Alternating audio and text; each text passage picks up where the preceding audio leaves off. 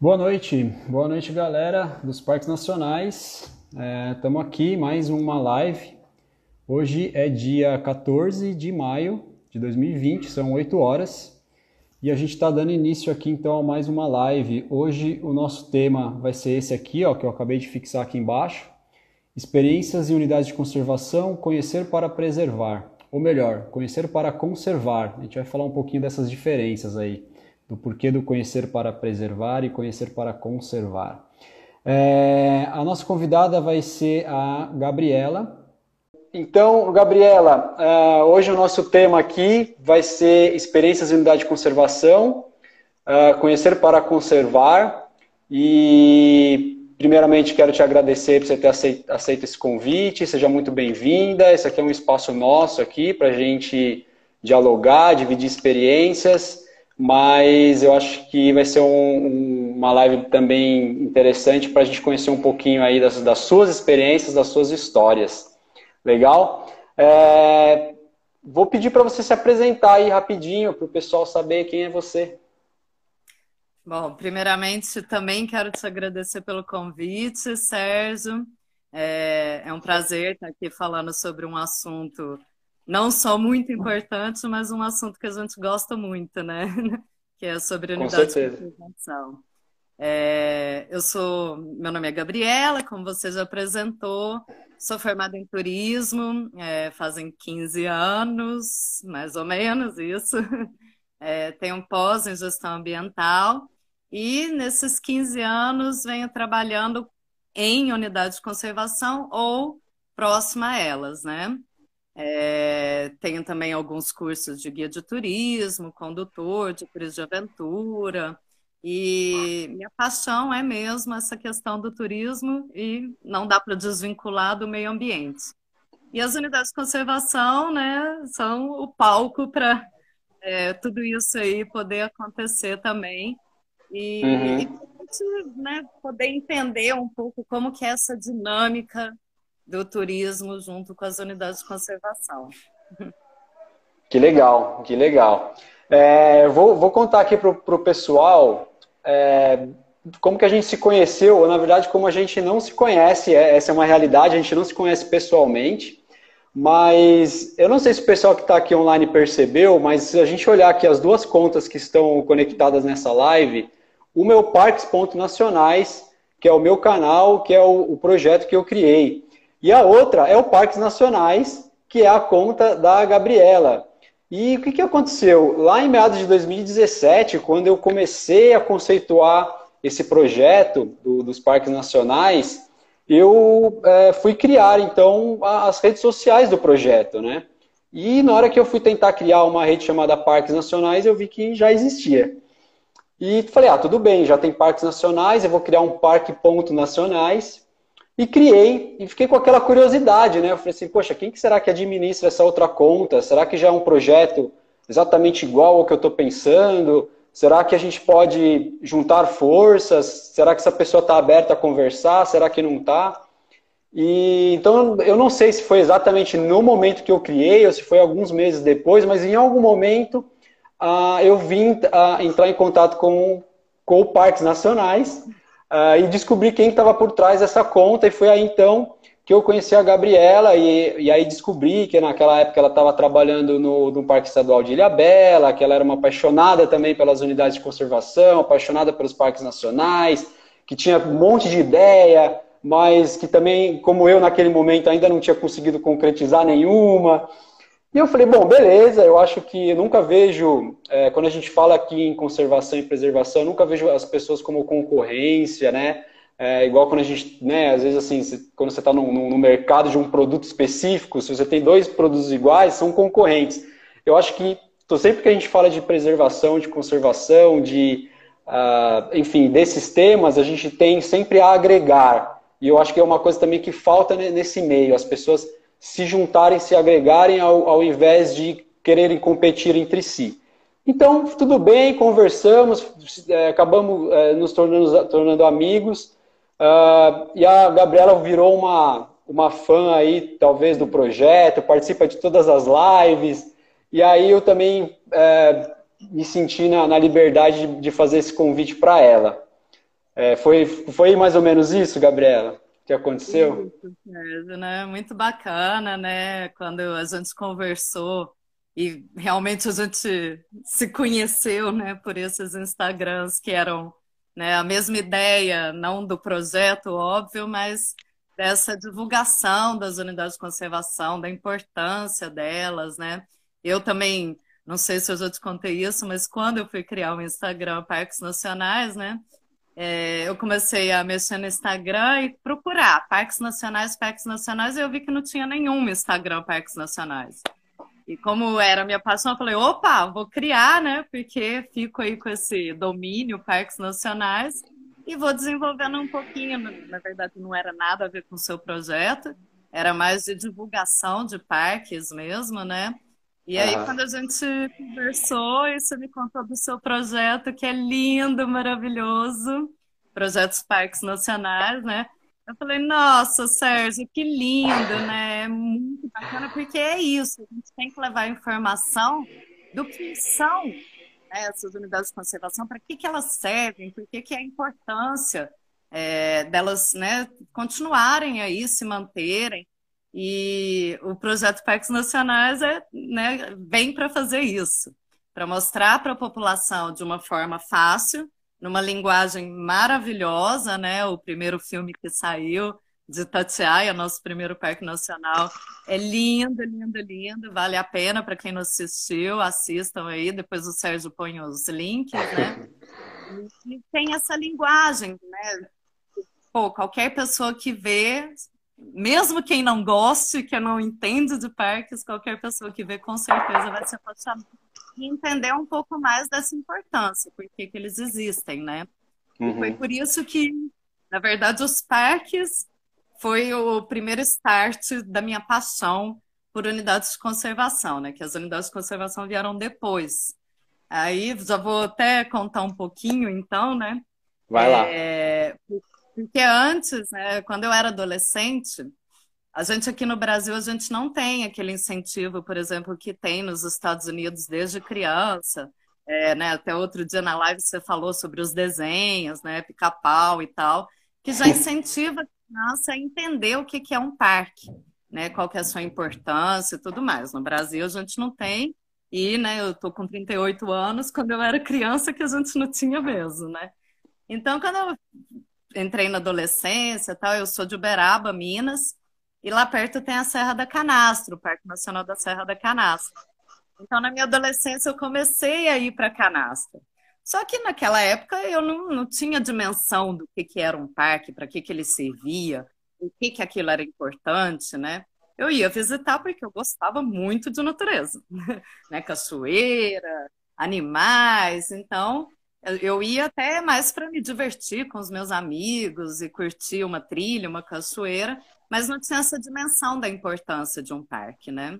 Então, desde a adolescência eu comecei a aprender um pouco, só que os parques, né, para gente na, nessa época, é, era para mim só existia aquilo de unidade de conservação. Na verdade, eu nem sabia o que era unidade de conservação. Então ficava aquela imagem, parques nacionais, né? parques nacionais. Até por isso a minha paixão veio pelos parques nacionais. Uhum. Mas a gente tem uma série de tipos de unidades de conservação e cada uma delas tem sua importância. E eu fui descobrir isso na faculdade. É, eu iniciei meu curso de turismo em 2000. Na época eu não sabia muito o que, que eu queria da minha vida profissional. Eu sabia que eu gostava muito Turismo não é viagem, tá, gente? A faculdade de turismo não é viajar. Mas na época eu gostava muito de viajar e conhecer culturas, lugares diferentes, gostava muito de natureza. Então, até eu definir que eu queria fazer turismo, demorou um pouco. Mas aí, quando eu comecei a faculdade, aí veio, né, naquela época, 15, 20, quase 20 anos atrás, é, na faculdade, a gente de turismo era muito voltado para hotelaria e agência. A gente não estudava muito meio ambiente, ecoturismo. Ecoturismo era uma coisa muito nova, né? E aí eu comecei na faculdade, eu falei, gente, o que, que eu estou fazendo aqui, né? E não achava nada que, que eu me identificasse na faculdade. Uhum. E no terceiro ano de faculdade eu tive uma matéria com o meu querido professor Paulo Pussi, que é, tem uma ONG, né, que é a ONG Curupira, e ele me deu a matéria na Faculdade de Gestão Ambiental. E ele é um outro apaixonado por unidades de conservação, inclusive desenvolve vários trabalhos na canastra. Chegamos aí junto com ele, né, à faculdade, a fazer, acho que eu fiz duas ou três imersões na canastra no curso para a gente aprender sobre o turismo e unidade de conservação. E aí eu me encontrei. Falei, opa, peraí, então tem um lado do turismo que eu posso trabalhar ligando a natureza, ligando a sustentabilidade e passando né, essa importância das áreas naturais protegidas, né, que é até importante falar, esse termo unidades de conservação só existe no Brasil, né? Então uhum. são as áreas naturais protegidas em geral. É, e aí comecei a aprender um pouco mais, aprofundar nos tipos de unidade de conservação, é, conhecer como que era a dinâmica dentro principalmente de parques, mas das outras unidades de conservação, o que, que pode, o que, que não pode, quais são as possibilidades. E aí comecei realmente a me apaixonar por essa área. Na época eu trabalhava em hotel, trabalhava num hotel em Uberaba, e aí eu falei, gente, eu já estava um ano e meio no hotel, quase me formando. Falei, ah, não quero, não é a área que eu quero continuar. E aí me deu uma louca de procurar um estágio num parque nacional. E aí comecei a fazer contato lá no Chapada dos Veadeiros. É, nunca tinha ido, tá, para a Chapada dos Veadeiros, mas pus na cabeça que eu queria estagiar lá e fui estagiar na Chapada dos Veadeiros. Aí pronto, aí a paixão já veio com tudo, aí né, vai entendendo cada dia mais né, o poder das unidades de conservação, a importância, né? A gente não, não vai viver sem nunca ter uma área protegida. Por quê? Porque uhum. os recursos estão se esgotando cada vez mais, é, né, o desenvolvimento muito acelerado faz com que o uso desses recursos muitas vezes sejam indevidos, e o que garante mesmo a proteção desses recursos são as áreas protegidas por lei, as áreas naturais protegidas por lei, que não são só as unidades de conservação, como também as reservas legais e as áreas de preservação permanente, que também são muito importantes para a gente. É, eu não vou entrar tanto em detalhe né, dos tipos de, de áreas, senão a gente faz uma live de umas três horas. Depois é, a, gente tem, a gente tem 12 tipos de unidade de conservação no Brasil. É, é, um, é algo Exato. bastante complexo que, assim, mesmo as pessoas que trabalham com isso no dia a dia, às vezes têm dificuldade de, de identificar as diferenças entre umas e outras, né? É, mas, enfim, a gente não vai entrar nesse detalhe hoje. A gente fala bastante, que eu também adoro esse assunto, né? Mas, enfim, aí fui estagiar na Chapada dos Veadeiros, é, fiquei na Chapada 40 dias, passei por, por todos os setores, né, os programas do parque, então, Legal. desde a parte de uso público, que é a visitação turística em si, como também administração, um pouquinho de fiscalização. Então, foi muito bacana a manutenção de trilhas, né, que é um, uma coisa muito forte também dentro do, do uso público em parques. E, e aí me apaixonei de vez. Quando eu retornei, eu me formei, né? Fiquei mais seis meses morando em Uberaba e me formei. E aí eu tinha conhecido o pai do meu filho no meu estágio, nos Sapatos Veadeiros, né? Na época ele trabalhava no Ibama e como eu estava no alojamento, ele foi passar uns dias no alojamento, conheci ele e ele era de Brasília. Então eu me, quando depois que eu formei, depois de seis meses, eu fui morar em Brasília e trabalhar numa ONG lá, Funatura, Fundação Pro Natureza. E essa ONG tinha um trabalho muito forte no noroeste de Minas, que é a região que pega dois parques nacionais e várias outras unidades de conservação no meio, que é o Parque Nacional Grande Sertão Veredas e o Cavernas do Peruaçu, dois parques também incríveis, né? E aí eu, eu comecei ó, tô a... a... Eu tô com a camiseta aqui do Peruaçu, ó, ah, fazer a propaganda. Que linda! Que esse daqui é o parque onde a gente vai fazer o nosso próximo filme assim que a pandemia acabar. Isso aí, em breve, né? em breve. E aí, no meio dessas duas, dessas, desses dois parques, tinha várias outras categorias de unidade de conservação. Então, comecei a atuar ali, né? Trabalhava como consultora, recém-formada, quase nada de experiência mesmo nessa área, né? E foi muito bacana, porque eu tinha a gente tinha uma equipe muito legal de várias áreas, então eu fui aprendendo um pouquinho de cada área dentro desse universo também de trabalhar com o entorno de unidades de conservação, né? A Funatura, inclusive, ela é co-gestora do, do Grande Sertão Veredas, né? Então, era muito atuante na área. E aí a gente desenvolveu um projeto de turismo ecocultural lá nessa região do noroeste de Minas, e foi quando eu fui me aprofundando um pouquinho mais, aprendendo sempre, né? Aprendendo a gente aprende até hoje, né, Sérgio? Mas é, conhecendo entendendo um pouco mais essa dinâmica, a importância, o porquê das unidades de conservação. É, ali, só para pontuar, né, a gente tem área de proteção ambiental, que é outra categoria de unidade de conservação além dos parques, tem reserva extrativista, tem uma comunidade indígena, Chacriabás, bem próximo lá do sertão do Cavernas do Peruaçu, né? Uhum. É uma uhum. ampla e que foi onde surgiu um dos primeiros mosaicos de unidade de conservação, que é quando tem várias categorias de unidade de conservação e para interligar elas cria-se esse mosaico. Tem os corredores ecológicos, ecológicos, projetos que visam né, essa integração das unidades de conservação. E aí a Funatura também tinha, eu era formada em turismo, eu atuava mais na área do turismo, mas a Funatura tinha outros viés de projetos também na área. É, e trabalhava muito com o pessoal que foi reassentado de dentro do parque, né? Que isso também é um outro assunto polêmico, né? Essa retirada das comunidades tradicionais de dentro do parque, que funciona um pouco assim no Brasil, embora aqui no Parque Estadual de Ilhabela a gente tem comunidades tradicionais que moram aqui dentro, e isso é muito bacana, porque dá para construir né, um, um negócio que né, você não deixa a comunidade totalmente desamparada, ela continua morando ali no seu lugar, mas lá não, lá no, no, nessa região que eu trabalhei, as pessoas foram realmente retiradas de dentro da área e colocadas em um assentamento. Então a gente trabalhava muito com essas comunidades também. Então uhum. foi quando eu comecei a adquirir um pouquinho mais de experiência na área.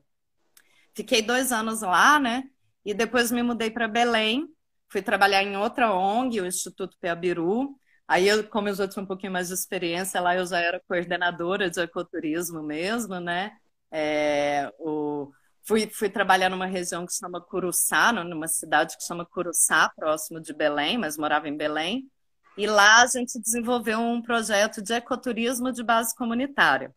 Então foi muito bacana, assim, porque lá é uma Resex, Curuçá, já é uma outra categoria, reserva extrativista uhum. mãe de Curuçá outra categoria de unidade de conservação, mas, né, Tá vendo? Meus trabalhos sempre estavam ali, né, permeando as unidades de conservação.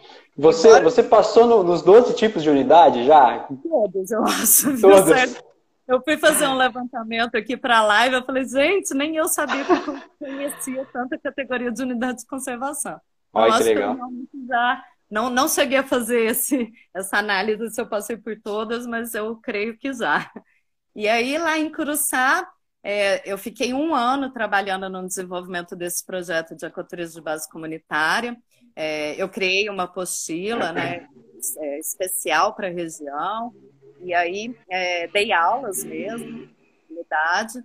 Formamos, inclusive, tem lá hoje um instituto que trabalha com turismo de base comunitária. Então, foi um projeto muito bacana também. Depois de um ano que eu estava já desenvolvendo esse trabalho aqui, já estava mais encaminhado, eu fui trabalhar no Parque Estadual de Monte Alegre, lá no Pará, que fica próximo a Santarém. Também foi a mesma dinâmica, capacitar as comunidades ao redor do Parque Estadual, que lá tinha quatro comunidades, Parque Estadual de Monte Alegre, capacitar para eles estarem preparados para receber turista, turistas. É, o Parque Estadual de Monte Alegre é incrível, várias pinturas rupestres, assim, eu fiquei Legal. de queixo caído quando eu conheci. Porque aí a gente entra nesse problema que, infelizmente, as unidades de conservação no Brasil, elas não têm o valor que elas realmente precisam ter, principalmente os parques, que os parques, o principal objetivo, além da conservação, é o turismo. Então, uhum. a gente precisa ter isso mais desenvolvido, porque as pessoas também só, né, tá aí o tema da nossa live aí, o conhecer para conservar, então, você estimulando essa visitação, óbvio, de uma forma ordenada, de uma forma de mínimo impacto, né? Que vai também é, agregar as comunidades ao redor.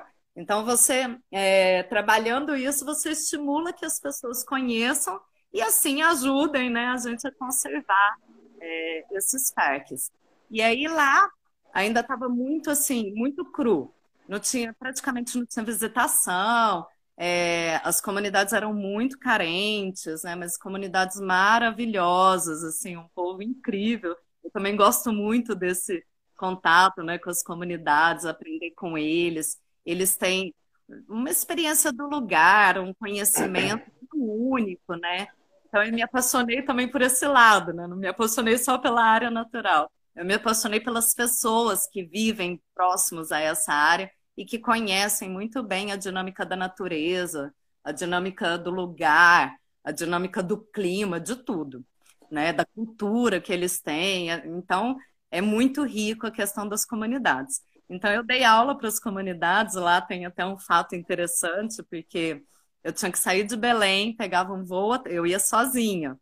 É, pegava um voo até Santarém, chegava em Santarém, eu tinha que pegar um barco, aqueles barcos de redário, né, gigantes, uhum. para ir para Alegre, era sete, oito horas desses barcos, morria de medo do barco afundar no meio da noite, eu estar tá dormindo na rede, não tinha um jeito de sair, porque era uma rede atrás da outra, ou de assalto, que também né? Era muito comum, né? Não sei como está agora, mas era comum.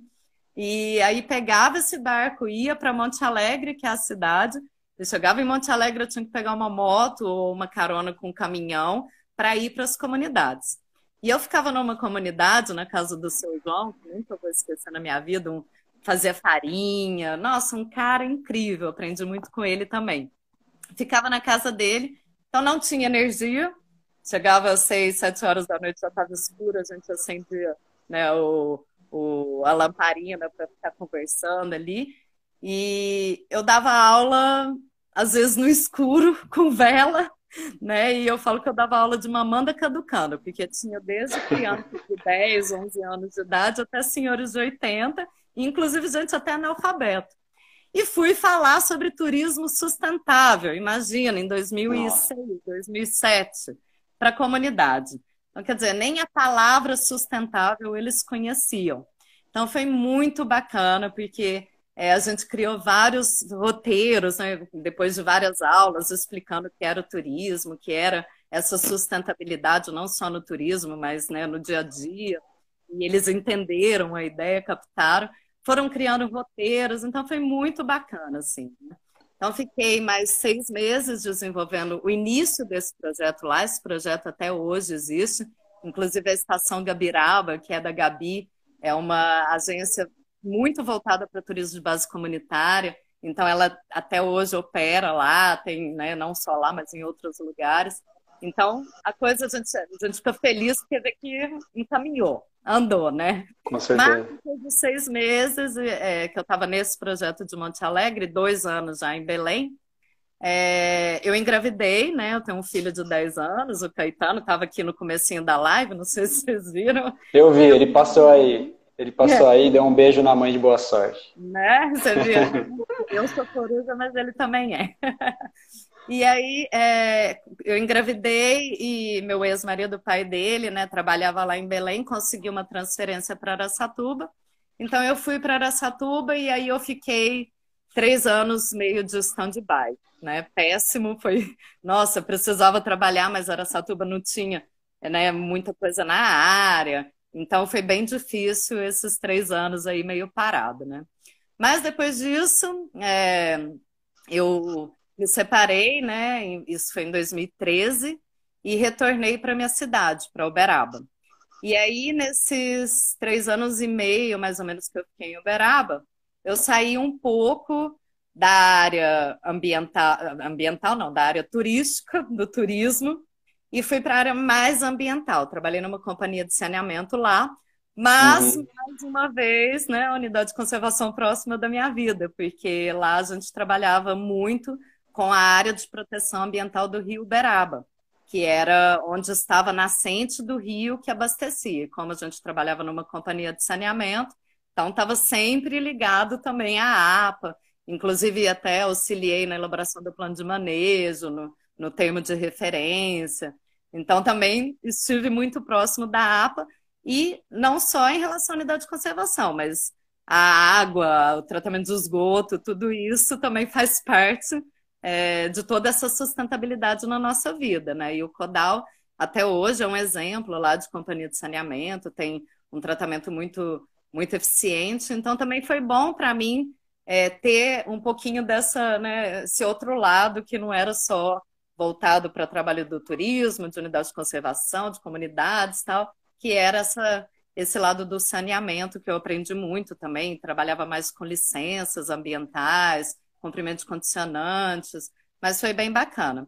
Porém, chegou uma hora que eu falei, putz, preciso ir para minha área. Estou sentindo saudade, é, gosto muito do turismo, né? Uhum. Claro, do turismo, vamos, vamos usar o ecoturismo aí, né? Uhum. Mas gosto muito do turismo, então eu queria sentir essa necessidade também de voltar um pouquinho para essa área.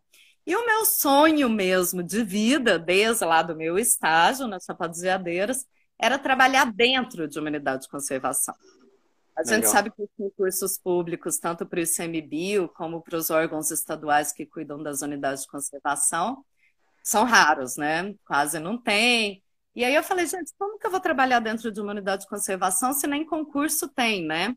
Até uhum. teve um, é, nessa época que eu estava no Codal, que era ensino médio para o ICMBio, não prestei, porque era ensino médio, depois arrependi, falei, ah, devia ter prestado, mas não prestei.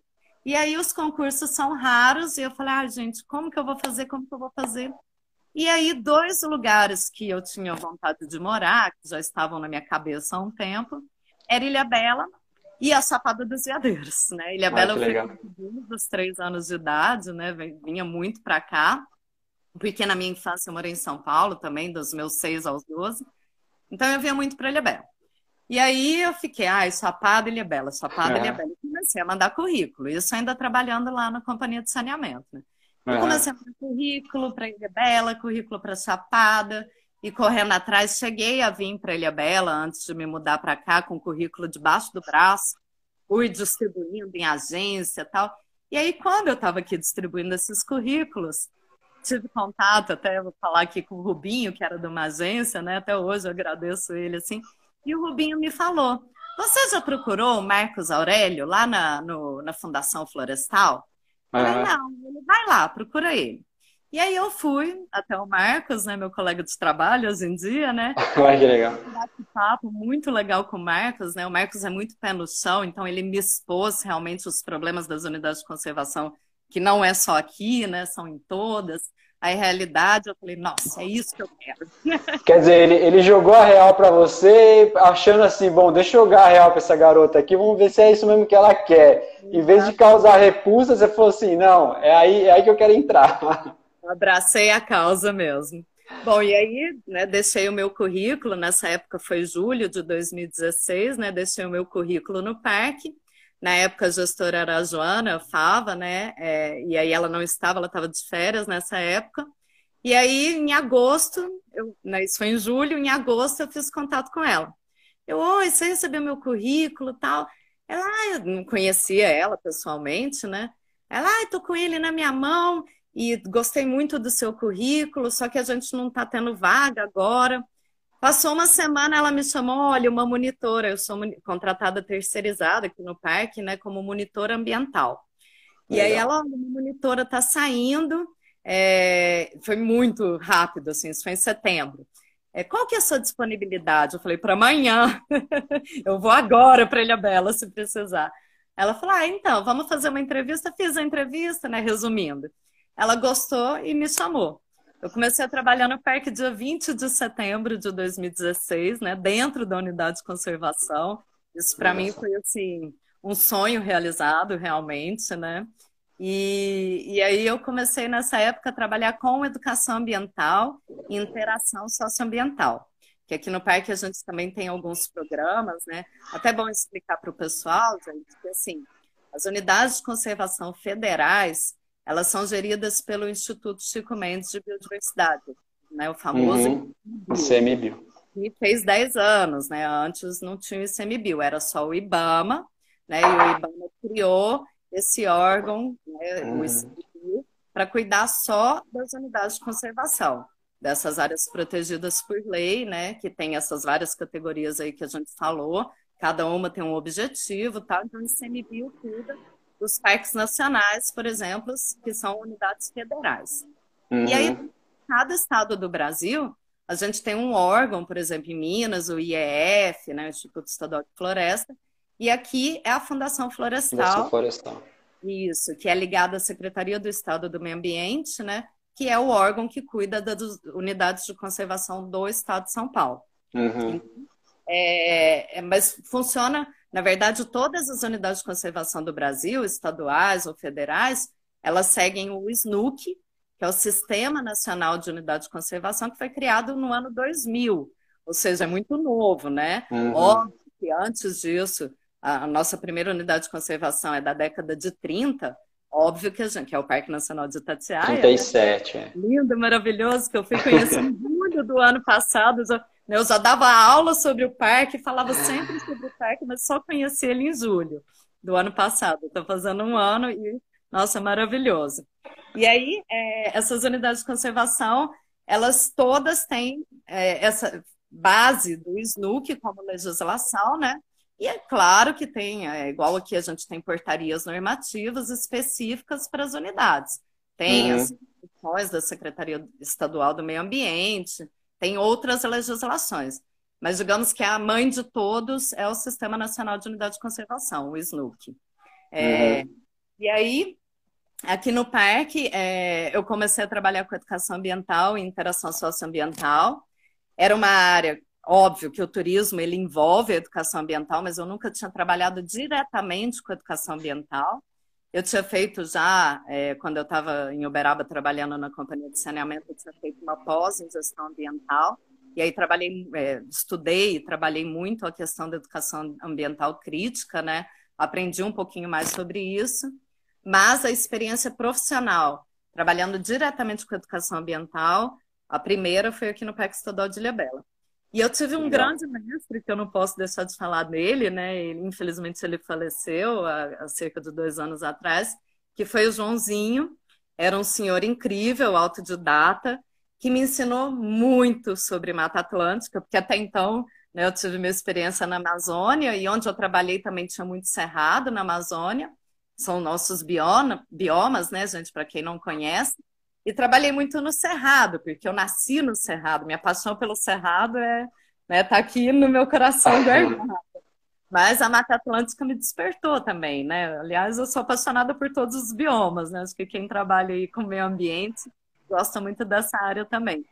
Mas a Mata Atlântica eu não tinha experiência, eu não conhecia muito, né? Não, não sabia o que eu tinha estudado em livros, o que eu acompanhava muito de pesquisadores mas não conhecia profundamente. E o Joãozinho me ensinou muita coisa da Mata Atlântica e muita coisa da educação ambiental. Ele era aquele senhor que ele abria a boca, as crianças ficavam assim.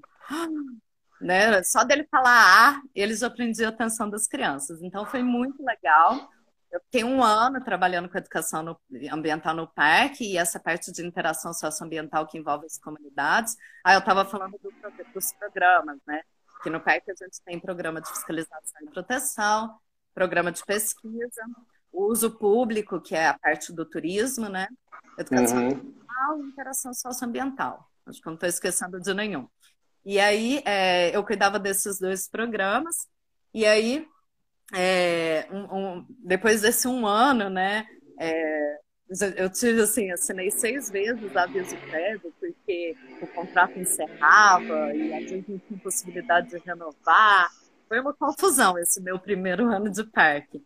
Mas aí, depois de um ano que eu estava em educação ambiental, que também né, a gente conversou um pouquinho dos desprazeres, né? A gente tem essas dificuldades também nas unidades de conservação.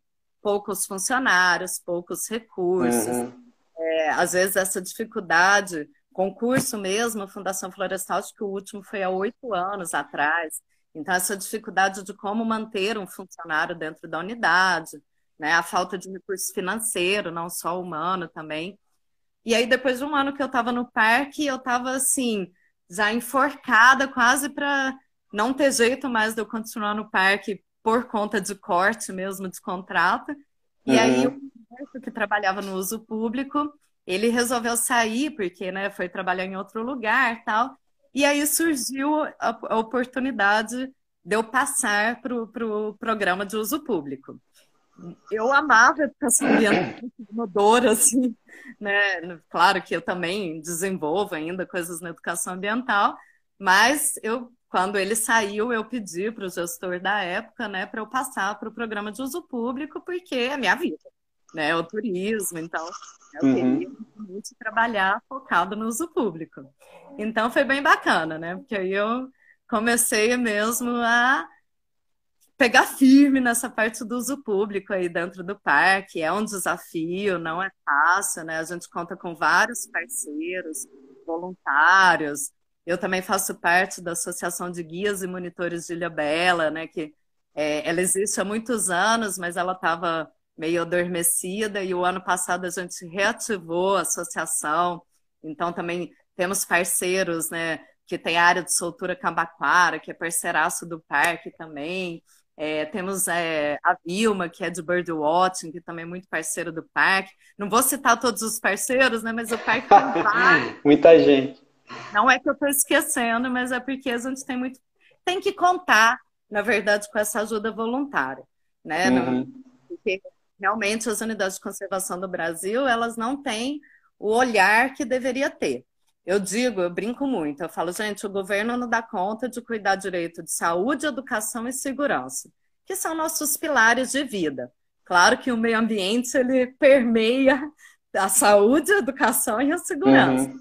Mas né, os recursos, é, não vou dizer que são poucos, né, mas talvez eles não sejam bem aplicados, eles vão normalmente para essas áreas prioritárias.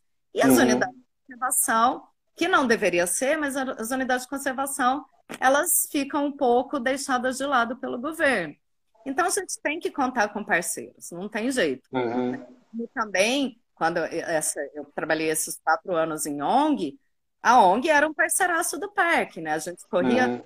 Parque não, das unidades de conservação geral. A gente corria atrás de recurso, óbvio, para desenvolver um projeto, mas eram projetos voltados para a comunidade do entorno, para o desenvolvimento do turismo nas unidades de conservação, então, né, não deixa de ser também um apoio para essas unidades. E isso é muito importante. Né? Hoje em dia as unidades não vivem, né?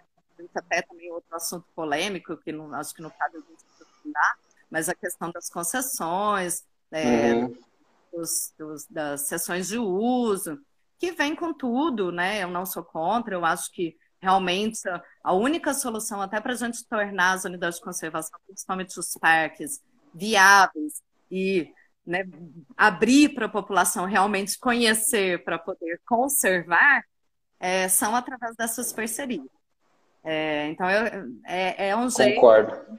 É um jeito que a gente vai ter realmente de dar valor a essa, o merecido, valor merecido que essas unidades de conservação merecem. Óbvio que tem que ser muito bem é, amarrado, muito bem costurado essas parcerias. É, uhum falar que a, a concessão, a sessão de uso, normalmente ela é só do uso público, né? O restante Exato. continua com o órgão.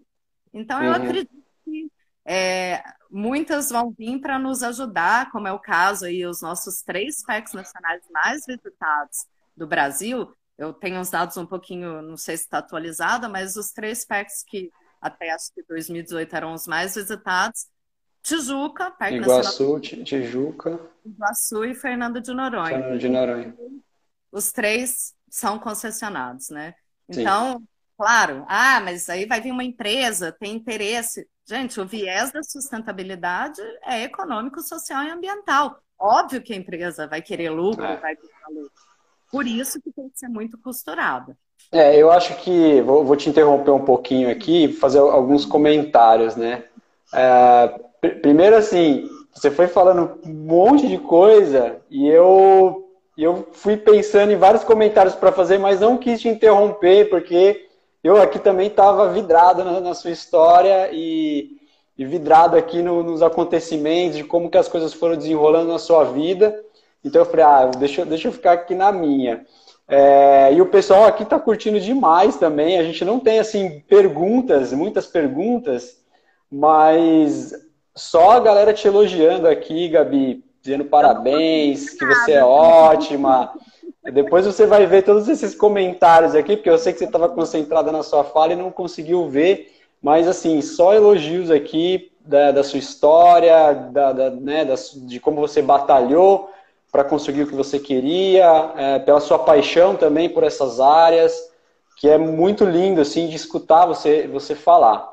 É, mas a gente estava, você estava falando aí, pegando o gancho da, da concessão, acho que é importante as pessoas entenderem, né, que esse trabalho de concessão, eu também acho que ele é inevitável, ele é uma, uma coisa super necessária, até para a gente melhorar o atendimento dos parques, porque assim, as nossas áreas, elas são realmente muito ricas, muito lindas, muito biodiversas, mas a, a parte de estrutura ainda, de recebimento de, de, do visitante, ela ainda é muito falha.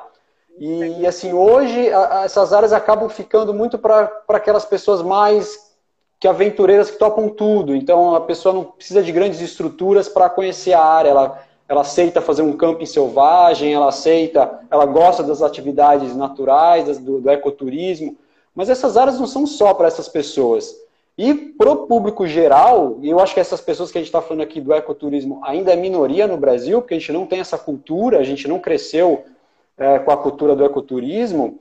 É, então, a, a, gente não, a gente não é a grande maioria. A grande maioria é um público que quer ter um pouco mais de conforto, que quer chegar no local e ter uma estrutura. E a concessionária, ela entra para trazer um, um, pouco disso para os parques. Então, eu acho que isso é fundamental. É importante as pessoas entenderem que a gente não está colocando os serviços de, de, conservação, de fiscalização na mão da, das concessionárias, mas sim aquela atividade específica de uso público que a gente vai estar tá, tá falando isso, uma estrutura de banheiro, uma estrutura de lanchonete, um estacionamento, enfim, coisas que a gente procura quando a gente é isso, acessível, acessível para todos. Com segurança. Então, com segurança e com sustentabilidade também, sem ser aquele turismo em massa que chega lá, destrói tudo, vai embora e vai procurar um outro lugar. Então, tudo isso é uma, uma grande uh, malha né, que se combina. Um outro conceito que eu acho interessante, que é que você entrou um pouco, é, não se faz conservação sem dinheiro, né? É, e a gente ficar sempre dependendo de governos, e a gente historicamente sabe, aí a gente não vamos nem botar o dedo aqui no governo atual, porque historicamente o Brasil tem esses problemas ambientais, talvez alguns governos foram melhores, outros governos piores, mas historicamente a gente nunca teve um foco Talvez pelas prioridades que você está tá falando, o Brasil é um, é um, país de terceiro mundo, que tem outras prioridades como a saúde, como a educação, e aí a, o, o, meio ambiente acaba ficando em, em segundo plano, infelizmente. Né? É, então, é, me perdi aqui no raciocínio. A questão da, da estruturação. Ah, então, então, assim, a gente ficar dependendo de governos sempre para colocar o dinheiro, para investir, para fazer com que esses parques é, sejam estruturados, é uma fórmula que a gente já viu que não deu certo. O, né, o primeiro parque lá em 1937, o Parque Nacional do Itatiaia, mais de 80 anos, e a gente ainda não, não As fórmulas que foram feitas nos últimos 80 anos não, não deram certo. Então a concessão não é a única, é, mas é uma, uma das alternativas que a gente está entendendo que está trazendo bons benefícios e está trazendo bons resultados. O Peruaçu é um, é um parque que eu gosto de dar como exemplo, como uma boa parceria público-privada, não tem concessão e é um parque que está com uma certa estrutura, uma, uma estrutura boa. A gente vai mostrar isso no próximo filme. É... Então é isso. logo a quarentena para você fazer esse filme logo. Viu? Nossa, você não, nem me fala que cada dia que eu acordo eu fico pensando assim, que dia que eu vou poder sair, né? Na verdade, todo mundo está pensando isso, mas a gente já tem um compromisso assumido com nós mesmos, com a sociedade, com as pessoas que ajudaram a gente no financiamento coletivo. Então, é uma ansiedade muito grande aqui do, do nosso lado. Mas é isso, a gente tem que ver que a natureza ela é um bem econômico também, né? E que precisa de dinheiro para fazer essa engrenagem girar. Então, é, é isso. E aí a, a venda de souvenir é, um, é, uma coisa interessante, né? Como aqui no Peruaçu eles fazem a venda do, do souvenir e 100% da, da, do dinheiro do souvenir é, retorna para o parque, então aí você já vê a engrenagem começando a movimentar. Os parques que hoje cobram ingresso, como o caso das concessionárias, a parte do, do ingresso que as, que as pessoas pagam para entrar, um pouco desse dinheiro retorna para o parque como investimento. E aí que a gente vai ver, né? Então, assim, você conservar uma espécie, você vai precisar de grana. E eu vejo que a fonte do recurso para a gente conseguir fazer tudo isso é o, é o turismo sustentável, é, consciente, né? É importante falar também, Sérgio, que essas concessões elas é, não precisam ser feitas só para grandes empresas, né? Uhum. Elas podem ser feitas para associações locais. Por exemplo, aqui claro. no Parque Estadual de Ilhabela, a gente está já desenvolvendo algumas parcerias associações locais, de comunidades, de, de, de empresas que trabalham aqui na área, porque também a gente quer tentar é, dar essa oportunidade para que não venha mesmo uma empresa gigante de fora que só esteja interessada em lucro, né? E que às vezes a uhum. parceria uhum. vai ser tão bacana como alguém do local, que já conhece a dinâmica, que já, né, além da geração de emprego e renda também, né, para os locais. Então, é, tem várias formas de concessão é, que podem ser feitas, né? A Fundação Florestal, inclusive, criou uma portaria o ano passado só falando sobre tipos de parcerias. Então, tem ah, tipos de parcerias e não, não precisa ser sempre público-privada, né? Ela pode ser público-público, ela pode ser público uhum. com o terceiro setor. Então, é, é, é, a gente também conseguir, nós, meros humanos, né, conseguir dar essa base para que os locais também consigam. É, uhum. é óbvio que envolve recurso, e às vezes, né, nossa, como uma associação local vai gerir sem recurso? Né? Então, é, é difícil essa parte do recurso financeiro e humano, né? aqui eu já falo até os dois recursos, mas a gente tem que começar a realmente abraçar essas causas. Eu não digo isso porque eu trabalho no parque, porque eu até sou da associação de guias e monitores também, e eu abraço essa ideia. Porque eu uhum. sei, eu até, assim, não vou mentir, até uns 10 anos atrás, eu achava um absurdo essa questão de concessão, que eu falava, gente, como que pode? Vão acabar com os parques, né? Só que isso, eu venho tra trabalhando com isso, venho estudando sobre isso, né? Eu, eu até perdi aqui o fio da meada, que eu estava falando que é, antes eu só conhecia o parque, né? Para mim, eu não sabia o que era unidade de conservação. Então, uhum. né, eu fui descobrindo e entendendo mais, até essa questão da concessão, eu comecei a olhar com outros olhos. Porque realmente eu falava, ah, mas o governo que tem que cuidar é uma área pública. Não é bem assim, entendeu? Uhum. Quem usufrui da área pública somos nós, inclusive muitas vezes comercialmente, né? Por exemplo, um guia que vende um passeio. Então, é, é uma forma da gente cuidar do lugar que a gente usa, tanto para lazer como para renda, né? Como para nossa própria renda. Então, é, eu não vejo assim, não acho, eu já achei que o governo tinha que cuidar uma vez na minha vida, mas eu acho que hoje em dia não. É, a gente tem que abraçar essa causa porque é. a gente não vê tantos investimentos, não vai mudar. Pelo, pelo histórico que eu vejo das unidades de conservação. Ô, Gabi, é...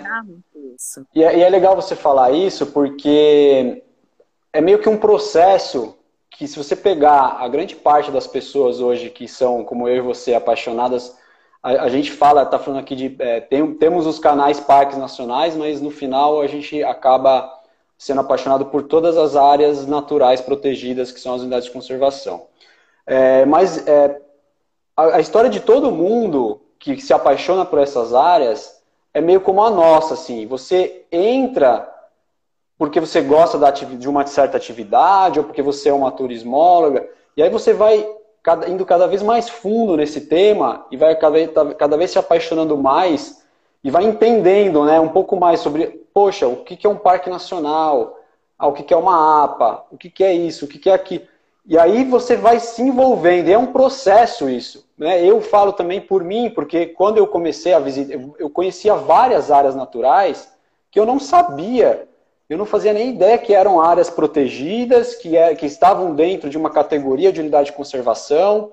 Porque quando você chega ali naquela área, a maior parte delas não tem uma placa, não tem uma portaria, não, não tem ninguém ali para te, te explicar isso.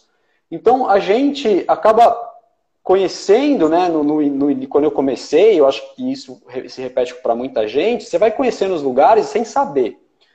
Aí de repente você cai dentro de um parque nacional. Parque, os parques nacionais eles são mais emblemáticos, né, justamente porque pela definição da lei eles é, tem o, o lado do uso público, da visitação, da, da, de proteger as belezas cênicas e de ser aberto pra o, para o ecoturismo. A lei diz isso muito claramente. Então, ele acaba sendo o, o primeiro momento que as pessoas, mas muitas também não percebem isso, né? Visitam às vezes um parque nacional e não sacam que aquilo é uma área protegida, que só está daquele jeito preservado há 80 anos como Itatiaia, porque é uma área protegida.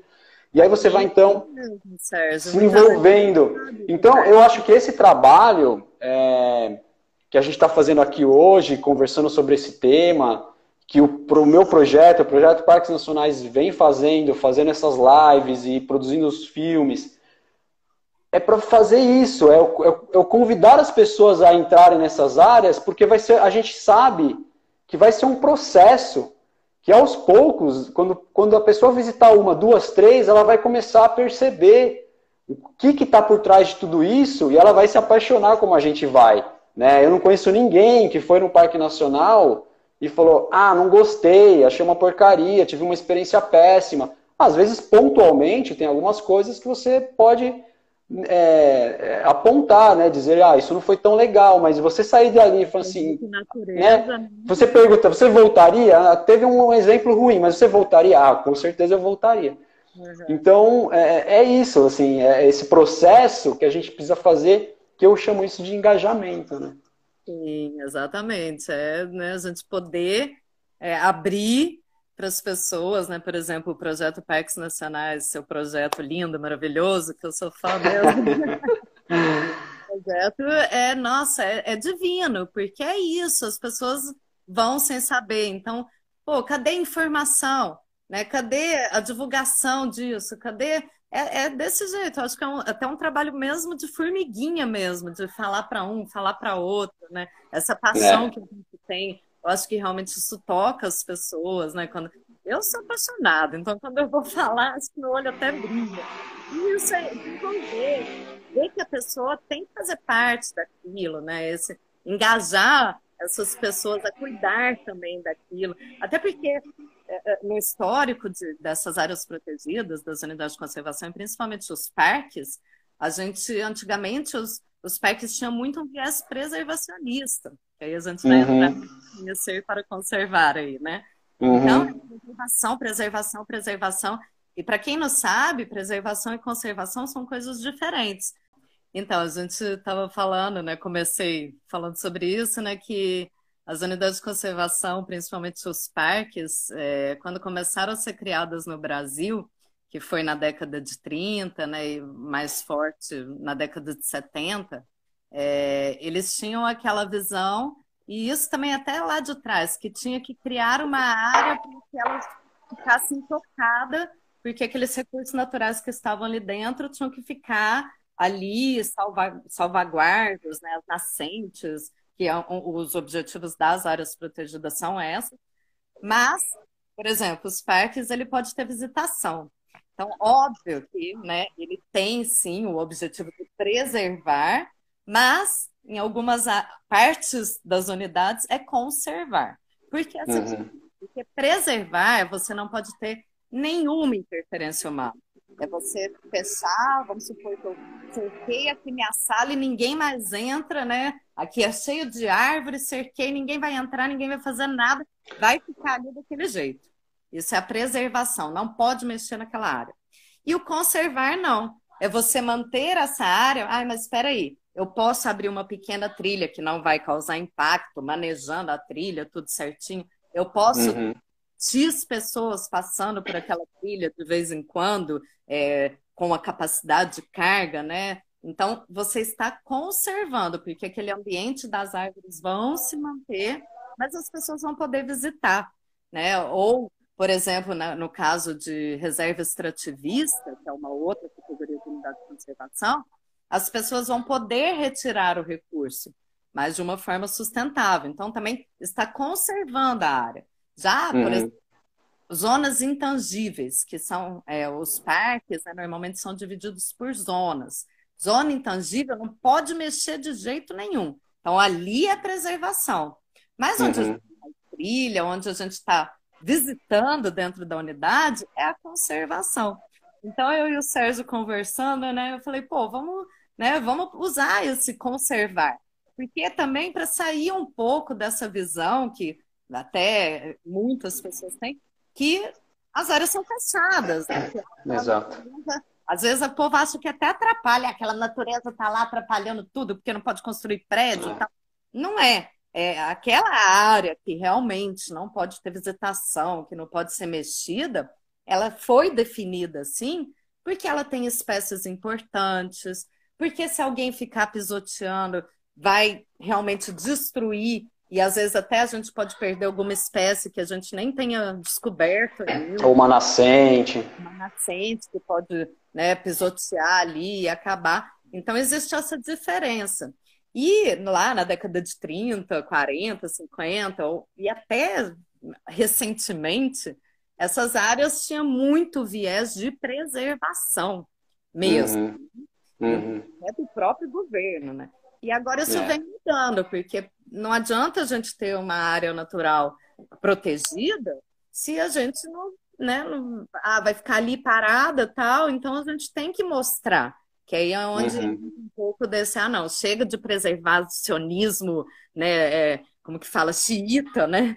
E vamos é. partir também para abrir para as pessoas verem, conhecerem. Óbvio, gente, quando eu falo abrir, é tudo dentro né, do mínimo impacto, dos estudos, capacidade de carga, manejo de trilha, porque existem várias formas de você trazer o visitante para dentro dessas áreas sem danificar essas áreas. Né? Uhum. Óbvio que também nossas unidades de conservação estão muito aquém disso, né? Falta uhum. cultura, falta recurso financeiro, humano, como a gente já falou, mas o ideal é que a gente tem aí, né, no futuro breve, né, Sérgio? Vamos ser otimista, é, esse viés, né, esse olhar conservacionista para essas áreas, trazendo a população para dentro, para elas realmente conhecer e ajudar na conservação. Ou, de certas é áreas, até a preservação, sim, porque tem que ter. Mas o, o conservar envolve a gente, né? Envolve a gente estar tá é. lá dentro, envolve a gente estar tá conhecendo, estar tá usufruindo do espaço. E o preservar, não. Por isso que a gente, né, conversando aí é. com vocês. Eu, eu, acho, eu acho assim que aqui a gente acabou, acaba demorando muito aqui assim, no nosso país para conseguir trazer visibilidade dessas áreas para a sociedade em geral, talvez até por isso. Não, eu, eu arriscaria dizer que é, esse viés prote super protecionista que a gente teve por muitos anos acabou distanciando as pessoas desses locais.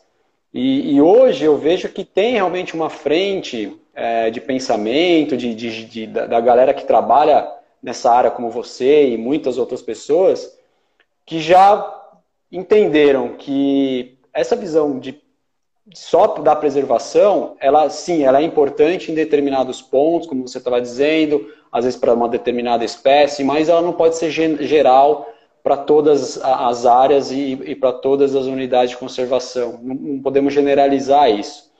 É, e quando a gente traz, eu acho que isso que é legal nesse jargão do conhecer para preservar, porque as pessoas, para elas gostarem de alguma coisa, você precisa gerar vínculo, né? É, às vezes, assim, a gente hoje escuta, ah, tem um parque lá no Acre que o governo federal quer extinguir o parque. Aí você fala assim, o que, que tem nesse parque? Eu nunca fui lá, eu nunca vi nada de lá. Se esse parque deixar de existir, vai mudar a minha vida em alguma coisa? Provavelmente vai mudar. Mas a pessoa está tão distante daquela realidade que a, a sociedade como um, todo fala assim: ah, tudo bem, tipo assim, tem outras prioridades para eu me preocupar. Então, o que é legal nesse jargão é isso: é quando você, você traz a pessoa para dentro, e aí às vezes você não precisa colocar realmente a pessoa lá dentro, mas a gente precisa estar tá divulgando essas áreas, estar tá falando delas, tá, né, eu, eu costumo simplificar o projeto Parques Nacionais, dizer que a gente quer que a sociedade saiba responder três perguntas simples, que é quais são os parques nacionais, a gente tem um foco em, em parques nacionais, que também são 74, é bastante, mas se a gente for estender isso para responder essas três perguntas para a unidade de conservação, é, é, é, muita coisa. A gente não, acho que ninguém, ninguém conseguiria responder, mas para parques nacionais, a gente até consegue. são 74. Então, assim, quais são, aonde eles estão, o que, que eles protegem? Para que, que Cara, serve? se a gente. Para que, que eles servem? Se a gente conseguir é, nivelar a sociedade para responder essas três perguntas, nossa, o nosso propósito né, tá mais, seria mais do que atingido. Ou, ou, se a gente pelo menos conseguir elevar a porcentagem de pessoas que consigam responder essas perguntas. É, e a gente acredita realmente nisso, que quando você apro aproxima a pessoa daquilo, se ela conseguir entrar naquela área, visitar aquela área, muito melhor. Mas se a gente conseguir trazer o tema para dentro da casa dela, através dos filmes, do, do né, hoje das redes sociais, eu acho que já estamos dando um passo, né? E, e é lindo, né? Eu acho que é muito lindo esse, esse conceito. É, e é porque é aquilo que eu falei, ninguém que vai para uma área natural sai dali e fala, ah, não gostei, não queria ter ido, foi péssimo. É, é tem esse encantamento, né? Além de que está provado cientificamente que a natureza faz bem para a saúde, então, óbvio que se você tiver contato é, cada vez mais com esses parques ou com a, outros tipos de unidades de conservação que são possíveis de visitar, né, eu tenho certeza que isso, tanto a saúde mental né, como física, ela é, vai melhorar, é, é fato. Uhum. Então, não só a cachoeira, mas só de você estar tá numa mata bonita, preservada, é, verde, isso traz né, um bem é, é, até quem não gosta de natureza, né? É, uhum. Vai, pisa nesses lugares já fica encantado. Então, é, é, importante. É importante a gente ter, como você estava é, falando no, no, na primeira parte da live, é, é, importante a gente ter um mínimo de estrutura para trazer justamente quem não é ecoturista. Porque é uhum. quem conhece, é quem não sabe a importância daquilo ali, que acho que é até bom a gente entrar um pouquinho né? Para que, que servem esses parques? É para garantir uhum. aquela água né, da nascente, é para garantir aquele ar que a floresta vai dar, e não só para a gente, como para as gerações futuras. Então, quando, quando você fala, ah, vai extinguir o parque no, no Acre, está tão longe de mim, ah, o que, que isso tem a ver? Né? Talvez não é para gente, mas é para o meu filho, para o meu neto, para o meu bisneto. A gente não uhum. pode só 50, 80 anos de vida, né? A gente é um, um grão de, de arroz, de areia, né? Perto do que a humanidade já passou. É, e na verdade tem um efeito borboleta aí, né? Que às vezes a gente não consegue enxergar. E, e é o que a gente está vivendo hoje de pandemia é isso. É alguém que fez um. cometeu ali um, uma, um erro é, sei lá, a espécie humana cometeu um, um, erro lá na China, e quando começou lá na China, você fala, ah, tá lá na China, não tem nada a ver com isso. É. A China agora tá lá numa boa, e a gente está aqui vivendo no, no, no, caos. Então, uma unidade de conservação que, que é dizimada no Acre pode trazer um impacto para você, para mim, para a sociedade que mora na, na, na, na cidade. Eu moro numa cidade ainda, não pretendo ficar na cidade para o resto da vida, mas ainda moro na cidade. É, e, e, causa um impacto, né? A água que, que abastece, né? Eu sou, eu sou muito fã do, do André Trigueiro e, e, ele fala que nós somos analfabetos ambientais é, e somos mesmo, né? E, e, na opinião dele, ele acha que todas, todo mundo, toda a sociedade deveria saber também, dentro desse, dessa onda de, de saber responder perguntas, é, saber a água que abastece a sua casa, da onde que ela vem, né? E é, é uma pergunta que eu boto aqui para o pessoal pensar. Da onde vem a água que você, que quando você abre a torneira da sua casa, da onde que essa água vem? Você sabe a resposta? Seria legal você saber. É, porque é, é, bom, é bom você, você entender as coisas. E a outra coisa é a descarga que você dá para onde aquele, aquele esgoto está indo parar. Se a gente também souber responder essas duas perguntas, a gente deu um, uma, uma, avançada enorme assim no, nos conceitos de, de, meio ambiente, né? Gabi, é, algumas perguntas aqui, porque até agora a gente falou um monte, mas a gente interagiu pouco com, com, é. com a galera e a gente tem uma galera grande aqui é, apoiando a gente. É, uma pessoa aqui, um, um perfil de, é, Deca, Decara na trilha. Décara na trilha. Muitos estudo, estudos mostram que essas áreas são muito importantes para a economia dos países. Realmente são. A gente está falando de importâncias da, da, das unidades, né? E aí a gente já falou algumas: proteção de espécie, proteção de nascente, o ar puro, bem-estar. E uma das, das importâncias é a importância econômica, porque gira toda a economia de entorno. E aí a pergunta é se a gente tem. Quantos parques do Brasil contribuem para a economia? E aí eu queria indicar para essa pessoa e para quem está vendo a gente, ver um estudo que está disponível na internet, que certeza que você conhece, que é o do Quanto Vale o Verde, que é um, um estudo assim, bastante amplo, que lista muitas unidades do Brasil, um estudo também que vem sendo melhorado a cada ano, acho que a primeira vez que eu li esse estudo ele foi de 2017, aí acho que em 2019 foi refeito, se eu não me engano o nome da pessoa é, o é Tiago do ICMBio, você sabe o nome dele?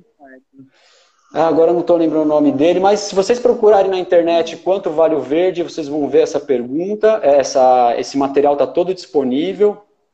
É, bom, nesse material, lá em 2017, falava que a cada real investido na, é, em, em, unidade de conservação, você tinha um retorno de R$ reais para a economia, o que já é um número muito grande. Nesse último estudo, acho que do ano passado, eles já falam que é para cada real investido, porque esse estudo eles começaram a incluir novas unidades. Então esse estudo ampliou. Esse número pulou de 1 para 15. Né? Então, assim, para cada um real investido em áreas ambientais protegidas, você tem um retorno para a economia de 15. Tem um outro estudo do, se eu não me engano, que é do CEMEIA, uh, onde eles falam, a gente até dá esse dado no documentário do Itatiaia, quando a Ângela tá, a Ângela aqui da Rede Pro C tá, tá fazendo o depoimento dela, ela dá esse dado e a gente coloca isso lá bem estampado no filme. É, por ano, a gente tem uma, um giro na economia com as unidades de conservação de 2 bilhões de reais. Parece muito, só que o potencial, se você calcular o potencial dessas áreas, seriam de 16, quase 16,8, quase 17 bilhões. Então a gente realmente é, não está explorando de forma sustentável e consciente o que a gente poderia estar tá explorando e valorizando mais essas áreas. Então, é mais fácil, às vezes, a gente dizer que essas áreas estão lá fechadas e não servem para nada, do que a gente investir, né, é, dar exposição para esses espaços para fazer a economia girar. Enfim, essa era uma pergunta que eu já respondi. Hum, eu queria que você respondesse essa, porque você, é, no seu relato aqui, você fala que você teve muito, muito contato com comunidades de entorno, que você fez muita educação ambiental. E queria enfatizar que essas experiências com as comunidades, às vezes, ou que vivem dentro dos parques, como alguém citou aqui anteriormente na Chapada Diamantina, a gente tem lá os patizeiros, que ainda vivem dentro do parque, é, vivem do turismo e recebem os visitantes na casa deles, que é uma experiência assim muito legal que eu pretendo mostrar em um dos filmes, dos nossos filmes. Ah, bom, você tem experiência com isso, então a pergunta é essa. É, agora com o fechamento, né, do, dos parques em função da pandemia, como que essas comunidades, o que, que essas comunidades estão perdendo? Traz um pouquinho desse ponto de vista para Quem fez essa pergunta foi a Rosângela.83. Ah, é o Dani, meu querido amigo lá, que trabalhou comigo na Funatura, lá em Brasília. Ei, Legal. Dani, e aí? Bom, então, é, as comunidades tradicionais, né, na verdade, o turismo de base comunitária, ele visa desenvolver outra atividade dentro de uma comunidade tradicional, Porém, a comunidade tradicional ela não pode deixar de fazer o que sempre fez, porque vai de encontro ao que o turista quer ver também. Então, é, as comunidades tradicionais elas devem permanecer com o seu trabalho né, de pesca, de farinha, com a sua roça, né? Ela não pode largar tudo, principalmente no início, né? E falar, ah, agora vou só trabalhar com turismo. Esse é um ponto, né? Então, é, algumas comunidades não têm a renda só do turismo. Porém, em outras unidades de conservação, sim. As comunidades acabaram que né, é, passaram a viver só do turismo, é, às vezes porque não tinha outra atividade realmente que tinha é, rendas é, é, consideráveis, e o turismo veio e essas comunidades passou a ter uma renda exclusiva do turismo, né? Mas o ideal de, de, dessas comunidades mesmo, né, em relação ao turismo de base comunitária, é que elas continuem suas atividades. Claro que quem minimamente trabalha com turismo, seja comunidade ou não, está sofrendo agora, né, independente de comunidade. Então, é, essa é uma das situações. A outra situação são, é, são comunidades do entorno que não vivem diretamente do turismo, mas que aquele movimento turístico na cidade pode, de uma forma ou outra, gerar uma renda para eles. Por exemplo, se a comunidade fabrica farinha, o turista pode comprar a farinha, né? Ele às vezes não vai estar na lida direto com o turista, mas né, ele vende um produto é, ou repassa um produto para o mercado, então ele está tendo uma renda indireta do turismo. Então, com uhum. certeza, né, e, digo que não são só as comunidades tradicionais, todo mundo que trabalha com turismo está sofrendo agora. Não só turismo, né? Acho que todas as áreas é, todo mundo está sofrendo aí nessa questão de renda com turismo. É, aqui em Ilhabela, é, a gente tem a comunidade de castelhanos, que trabalha muito forte com turismo. Mas mesmo assim, eles não deixaram as suas atividades diárias de pesca, né, de fazer farinha, de ter a sua roça. Então, claro que com certeza eles estão sentindo, sim, né, a falta do movimento turístico, é, como todos estão, mais uma vez, mas eles mantêm né, a, sua forma de alimento, que é o peixe, que é a farinha, que é a roça. Então, estão conseguindo né, nessa parte, fora as ajudas do governo que está tendo também, né? Aqui na, na Ilha Bela está tendo ajuda municipal também. Mas, Legal. com certeza, né, tá todo mundo sofrendo. E, e por isso, mais uma vez, a importância do turismo de base comunitária também não deixar que o, os comunitários larguem toda a sua vida para trás para ir trabalhar só com turismo, né? Até porque o, o ganho do turismo de base comunitária é esse, é ser uma renda além do que as comunidades já têm, né? E uhum. agregar é, o que eles fazem pro turista conhecer, né? Seja o turista ele quer fazer uma farinha junto com a comunidade, ele quer, né? Tem turista que uhum. nunca viu uma mandioca na vida. Isso assim, uhum. falando de turistas do Brasil mesmo, né? Sim, Também sim, falando é. de turista de fora. Nunca viu uma mandioca, então ele quer pegar a mandioca, descascar, ver como é. Então eles têm que manter, quer ir pescar um peixe junto com a comunidade, quer ajudar na roça, quer uhum. fazer um cesto de palha junto com a comunidade. Então é importante até, né, fugir um pouquinho aí da questão de como que, que as comunidades estão se virando, né, nessa época sem Não, turismo, mas, tá... mas, é importante também colocar essa questão do turismo de base comunitária, que o turista é. ele quer vivenciar isso, né? É, e, e, aí eu vou, eu vou puxar aqui um, Sérgio, um gancho. Você tá com... sem som para mim. Sério? Alô, som? Não sei se é só para mim. Estão uh, me ouvindo? Quem puder me dar um, me dar um joinha aí se estiverem me ouvindo. Tá sem som. Alô, alô, alô. Não?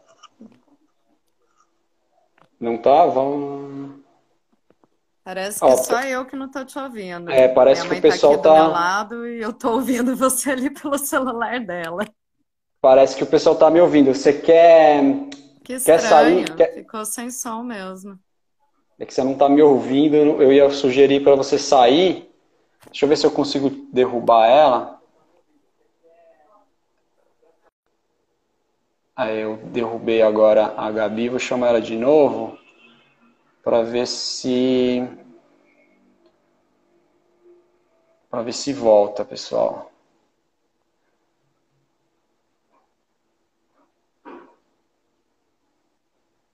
Estamos aqui aguardando. Eu já fiz o convite para a Gabriela.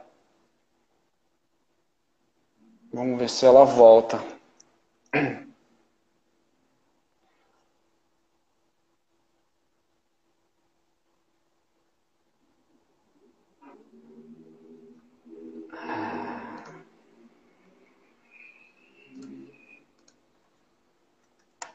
Estou mandando uma mensagem aqui para ela.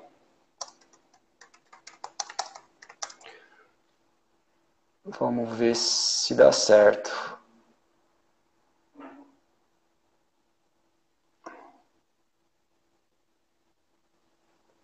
Aí tá voltando, vamos lá. Tá me ouvindo?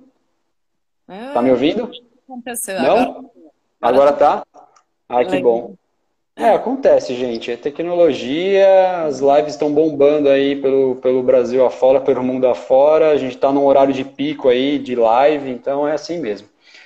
É, bom, eu ia falar aqui um, de um comentário, que a gente estava falando aí de turismo de base comunitária, e tinha um comentário aqui do Léo Xavier 41. Ele estava dizendo o seguinte, que muitas vezes a comunidade tinha acesso livre à área e depois de, de institui da instituição do parque, a comunidade é proibida de entrar. Acaba fazendo com que a população não abrace as causas preservacionistas. Então, o que eu poderia falar sobre isso é que eu acho que não é uma regra geral, né? A gente tem, assim, muito parque Bom, enfim, isso vem traz um pouco desse contexto preservacionista que a gente falou do passado, que, as, que aconteceu, é uma realidade, desse conceito de ir lá, tirar todo mundo, fecha o parque, fecha aquela área, ninguém tem acesso. Isso realmente aconteceu e a gente tem alguns casos assim espalhados aí pelo Brasil. O Brasil é enorme, então a gente, se a gente generalizar, a gente sempre vai errar.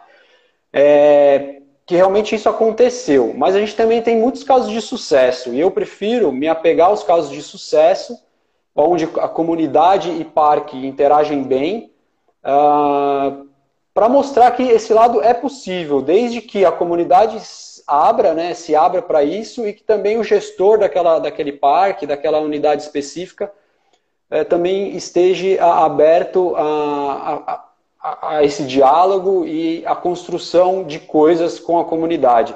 O Vale do Pati, eu, assim, é o exemplo que eu sempre dou, porque até onde eu sei, se tiver alguém aí que, que conhece um pouco mais dessa história que eu vou contar e quiser é, ajudar, me ajudar, pode escrever aqui. Quando instituíram o parque e falaram para aquelas pessoas que viviam dentro do parque, olha, vocês vão ter que viver do turismo, a primeira reação, pensa, a pessoa sempre viveu daquele jeito, já tinha aquela rotina, ela já sabia que ela ia acordar de manhã, o que, que ela ia fazer, que ela, entendeu? O ser humano, ele, queira ou não, a gente é, é dominado pelas rotinas, né? Tem gente que gosta menos, mais, mas a gente tem rotinas. E então causa esse, a primeira reação é o não, é o não, não quero, não, isso não vai ser bom para mim, isso só vai me prejudicar. É, e aí tem alguém dizendo assim, ah, viviam de agricultura, do café, dentro de uma unidade, aí não pode, não pode mais ter o gado. Então, assim, é um baque inicial. Se a gente vê essa, essa galera que, tá, que vive hoje do turismo dentro do, do Parque Nacional da Chapada Diamantina, que a gente é, acaba nomeando aí dos patizeiros, eu já tive lá no Vale do Pati duas vezes, essa galera teve uma evolução é, é, social assim, conseguiram mandar os filhos para fora do Vale do Pati, fazer faculdade. O pessoal foi estudar inglês. Então, assim, foi ter acesso à, à educação, foi ter acesso a, a, a uma melhor, a, a melhor uh, unidade de saúde. Então, assim, são exemplos. É um exemplo que eu sempre dou, que eu falo assim, cara, é isso. É possível você ter uh, harmonia entre comunidades dentro de unidade de conservação, mas existem casos e casos. Existem, é, é, às vezes, aproveitadores, a gente sabe também, de gente que se intitula a comunidade tradicional para ficar dentro do, da unidade fazendo coisa errada, mas a galera do Pati ali, cara, tiraram o gado, vamos viver do turismo, vamos abrir aqui a nossa casa, vamos botar o pessoal aqui no quarto, vamos criar um camping. E é um dos trekkings das, das, das, das, caminhadas mais bonitas do nosso país. É um parque maravilhoso. E a experiência que a gente tem de ir lá e dormir na casa da, da dona Leia, de conversar com o seu Wilson, não sei se você já teve lá, e, esse, e esses nomes, assim, são, são nomes que eu falo de pessoas que viraram personagens da Chapada Diamantina, né? E eu vejo isso, que isso deveria acontecer em outros parques, né? Então, imagina se todo parque tivesse a sua dona Léa, o seu, o seu Wilson, que as pessoas falassem, eu quero ir visitar a Chapada Diamantina, eu quero ficar na casa dessa pessoa. Dona Raquel, tem alguém dizendo aqui. É muito incrível, é muito incrível. E tem ainda algumas comunidades que ainda não enxergaram esse potencial. Né? É, e aí eu acho que entra aí outras, outras entidades, tipo um Sebrae da vida, para instruir essas pessoas, abrir um pouco a visão delas. Mas parece que a primeira reação, e eu acho que também é meio natural isso, é a gente negar, falar, não, mudança não quero. Mas existem oportunidades, né? É, mas depende, é o que você falou no começo da sua fala, depende muito, né, de como é essa gestão e como é essa comunidade, né, para eles se conversarem. É, uhum. E essa questão, né, que antigamente os PECs foram criados muito voltado para essa questão do preservacionismo, e era assim mesmo, ah, aqui agora a gente vai criar uma área natural, tchau comunidade, que eu, no meu, ao meu ver é ridículo, entendeu? Imagina uhum Gente, eles estão vivendo há 200 anos ali, passando de geração para geração. Conhece a dinâmica do clima, do solo, do, do plantio, de tudo. Aí você vai falar, ah, não, agora aqui vai virar uma área natural, tchau, você vai para lá, para qualquer lugar. Que, né, a grosso modo, seria mais ou menos isso. Claro que vai causar estranhamento. Claro que a pessoa não quer nem saber daquela área natural. Na Canastra, alguém colocou aqui que tem várias comunidades, mas lá não sei como está hoje, mas na minha época de adolescência e, e, e faculdade, tinha muitos conflitos. Né? O pessoal botava fogo no parque porque não gostava do que foi feito com eles.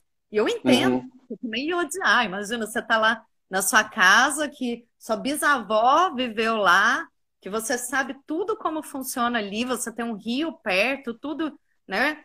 E aí, não, tchau, agora você vai sair daqui porque o governo vai tomar, não vai te indenizar como deveria, né? Porque ainda uhum. tem. Tem isso, é. E, e, a gente não te quer mais aqui, né? Então é. é complicado isso, né? Então, até quando eu vim para Ilha Bela, eu falei, nossa, que legal, tem comunidade dentro do parque, né?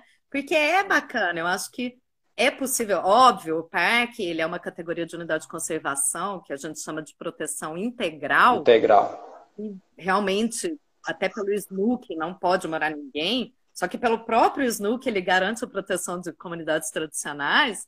Então, né, tem que equilibrar. Ah, é possível? Se não, vamos, ah, vamos criar essa unidade um pouquinho desviada, ou vamos criar integrando essa comunidade dentro da unidade, ou nessa parte onde a comunidade está, vamos criar um, uma outra categoria de unidade, né, que não seja tão restritiva porque a gente tem conflito, sim.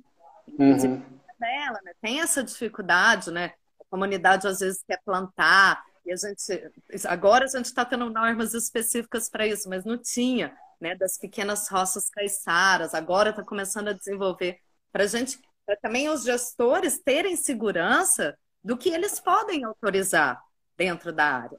Né? Porque é, é, é, muito. Né? É uma faca de dois gumes mesmo, porque ela, se, se os gestores autorizam ou né, deixa acontecer, pode também acontecer de uma forma que degradada, né? Que vai degradar. Sim.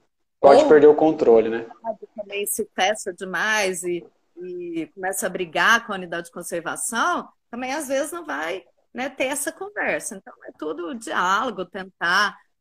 A gente tem a questão de legislação, que às vezes a gente esbarra nela, então, é tentar contornar, fazer outras legislações para que isso seja possível. Porque é, é, essa comunidade ela faz parte dessa unidade de conservação, né? né? essas comunidades elas são a história daquele lugar. Então você não pode simplesmente realmente excluí-las ou não, ah, vai daqui, vai para lá que a gente não te quer mais aqui, né? E óbvio que você tem que criar alternativas, principalmente financeiras, para as comunidades também como é o caso das chapazeadeiras. Lá era garimpo, imagina, quase todo o parque, uhum. tudo buraco furado, garimpo para tudo quanto é lado. E hoje em dia, né, acho que poucos garimpeiros ainda estão vivos, mas muitos são guias. Então, você trazer eles, ó, oh, peraí, então vamos trabalhar junto com o parque, vamos seguir, vamos né, fazer alguma coisa aqui. Né? Isso é importante também, né? Você é, é, dar, dar é, essa força, trazer a comunidade para estar tá junto, mostrar também, entra no conhecer para conservar, mostrar também para essa comunidade a importância. Aqui eu costumo falar, gente, imagina se não tivesse o parque, o tanto de especulação imobiliária que tem aqui em Ilha Bela, talvez a gente teria né, condomínios nessa área de Mata Atlântica é. única, que 85% é. da ilha é preservada pelo parque, é, Mata Atlântica em ambiente insular. A gente, inclusive, tem espécie endêmica aqui, que, né, espécie endêmica, para quem não sabe, é que só existe aqui em Ilha Bela, não existe em nenhum outro lugar do mundo, que é o cururuá. Então, é... e aí, se não tivesse? É, é, é... Já teriam extinguido sem a gente nem conhecer, porque é uma mata em ambiente insular. Então é único. Uhum. A formação da Serra do Mar, de Ilha Bela, é única, entendeu? Então, a gente também tem que olhar para esse olhar, agora eu vou até dizer do preservacionismo, porque Sim. em certas situações a gente tem que ter a preservação dura ali, porque a gente precisa garantir essas espécies. Eu digo que aqui nessa Mata Atlântica a gente deve ter curas de doenças que a gente nem imagina. Nossa. Porque a gente tem pouquíssimas pesquisas no parque, que essa também é uma área muito fraca né, e muito necessária das unidades de conservação, que é a pesquisa, que ela possibilita milhões de pesquisas. Né? E precisamos fortalecer nossos pesquisadores aí também, né? É, que também estão passando por um momento delicado de pesquisa. Pesquisa é necessário. Com certeza. Tem. Às vezes tem, tem espécies que não foram descobertas, né? Principalmente a Mata Atlântica, que para quem não sabe também, a diversidade do metro quadrado da Mata Atlântica é muito maior do que a da Amazônia. Né? O tipo de espécies dentro de um metro quadrado aqui é mais alto. Então, a gente tem que fortalecer. Eu acho que não é só unidade de conservação e não é só comunidade e não é só sociedade em geral, né? Eu acho que quando a gente conseguir fazer esse casamento redondinho, eu uhum. acredito que um dia a gente consiga, aí a gente vai chegar na perfeição das unidades de conservação, é. né? Mas é, acho que a, a, é muito... é. é um, um, momento de interação o tempo inteiro, né? Com as comunidades, com a população, com é, todo mundo. E é eu nem diria, nem diria a perfeição, né? Porque a perfeição é uma coisa que eu nem acredito, mas é, a gente tem muita coisa para melhorar, mas eu acho que quando a gestão ela é participativa, é, também se usa de bom senso e também o equilíbrio, né? A gente também sempre que se a gente pender sempre para um, um lado só, ah, vamos só para o lado da comunidade, a gente pode entrar num, num dano muito num, num, dano ambiental. Se a gente ficar só para o lado da preservação, a comunidade vai extinguir, o objetivo não é esse, é a gente valorizar a cultura, a ampliar a cultura, né, não deixar que isso se perca. Ah, então, eu acho que o equilíbrio é também uma palavra interessante aí nesse, nesse diálogo de gestão, né? É, exatamente. Ah, queria falar mais alguma coisa? Você ia falar mais alguma coisa? Um... Eu fiz umas anotações, mas nem olhei elas, né? Primeira live, viu, gente? Não, eu acho que você, você mandou super bem.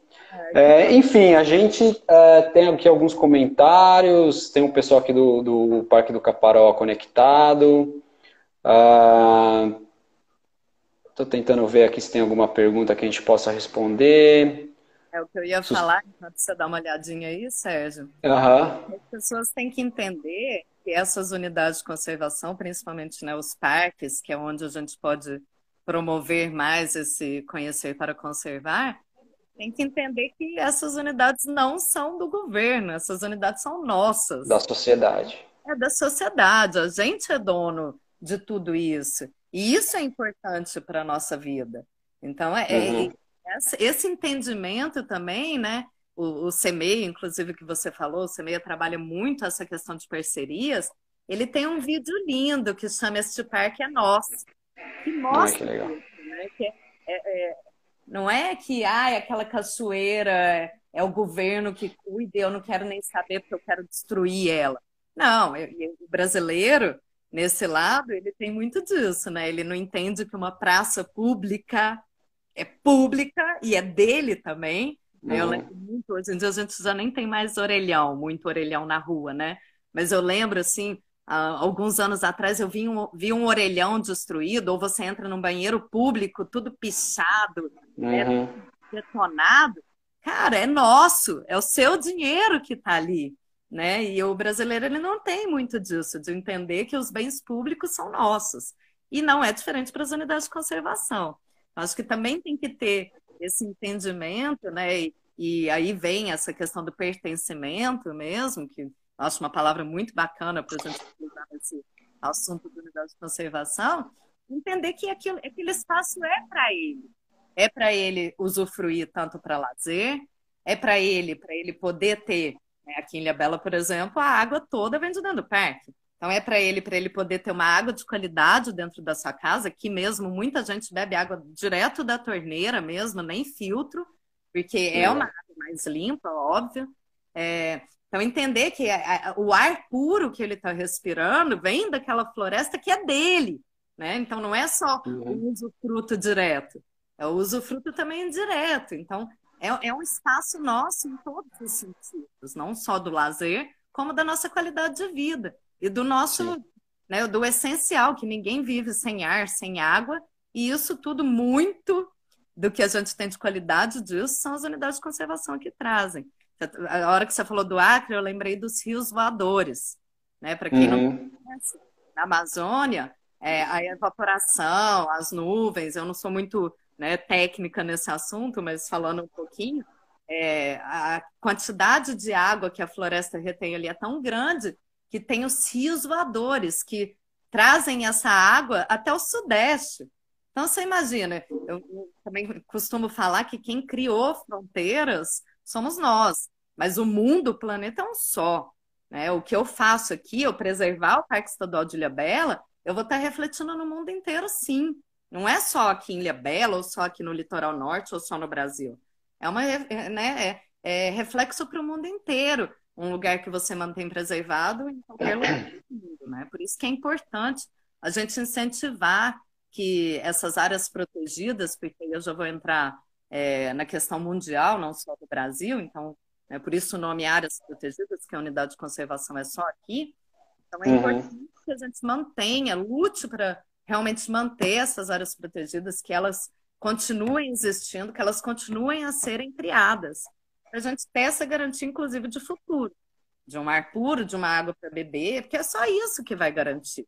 A gente vê que o, desenvolvimento ele é muito acelerado e utiliza muito recursos naturais. Não estou dizendo, uhum. ah, é, tá, tudo está destruindo. Não, a gente necessita, a gente tem carro, a gente tem celular, tudo isso usa recursos naturais. Mas a gente precisa ter o equilíbrio de manter certas áreas realmente intocadas ou abertas só para o lazer, porque aquilo ali vai equilibrar a parte que está destruindo. Né? E é. essa é uma das importâncias das unidades de conservação. Mas a gente sempre pode também rever né, alguns hábitos nossos, hábitos de consumo principalmente. Sempre tem oportunidade no nosso dia a dia Sim, eu, eu me considero uma, uma pessoa com bons hábitos uh, e me policio muito, mas sempre tem potencial né, para melhorar. Eu moro em São Paulo, moro num apartamento, mas eu tenho uma composteira dentro do apartamento, é, sabe? É, faço a coleta seletiva do lixo, também sou privilegiado que moro numa cidade que tem coleta seletiva, então uma vez por semana. são coisas básicas, mas que. Ah, às vezes as pessoas não estão fazendo, que poderiam estar fazendo com um simples ato e não fazem. É, e a forma de comprar também, de escolher os produtos que a gente compra, é, o lance da sacola de mercado, que também é uma coisa super simples de ser implementada. Então, é, eu costumo falar que todos os produtos que a gente utiliza, seja um palito de dente até um, uma, quando você voa num avião, é, saíram da natureza, né? Todos os recursos, em algum momento, eles eram um recurso, foi um recurso natural que foi transformado para virar um produto. Então, tudo que a gente diminui de consumo, a gente já está ajudando. É... Gabi, eu acho que a gente podia começar a encaminhar aqui para o fim, já está com uma hora e quarenta de, de live. Nossa. Eu só vou, vou fazer um comentário aqui sobre em cima de um, de um comentário da Jess Carioca, não sei se você conhece ela, ela é lá da Chapada dos Veadeiros. Ela está perguntando sobre é, parâmetros para definir o quanto podemos implementar aparatos para promover a visitação.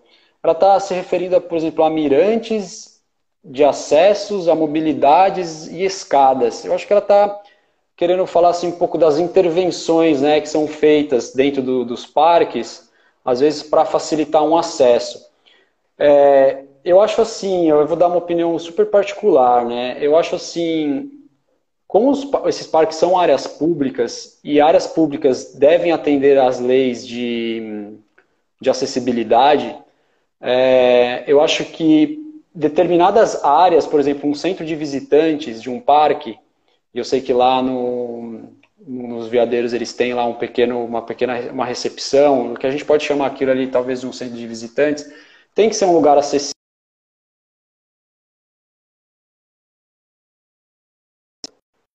para um galera de passar. É, então, acho que tem, existem algumas intervenções que têm que ser feitas para poder permitir ah, essa, essa, essa, essa mobilidade e, e essa acessibilidade. Ah, com relação a mirantes, construções, eu acho também que é interessante um parque ele ser democrático e, e diverso em termos de atrativos. Eu não, acho, eu não acho que a gente tem que pegar todas as trilhas do parque e pavimentar elas para facilitar o acesso. Não, não é isso que eu estou dizendo.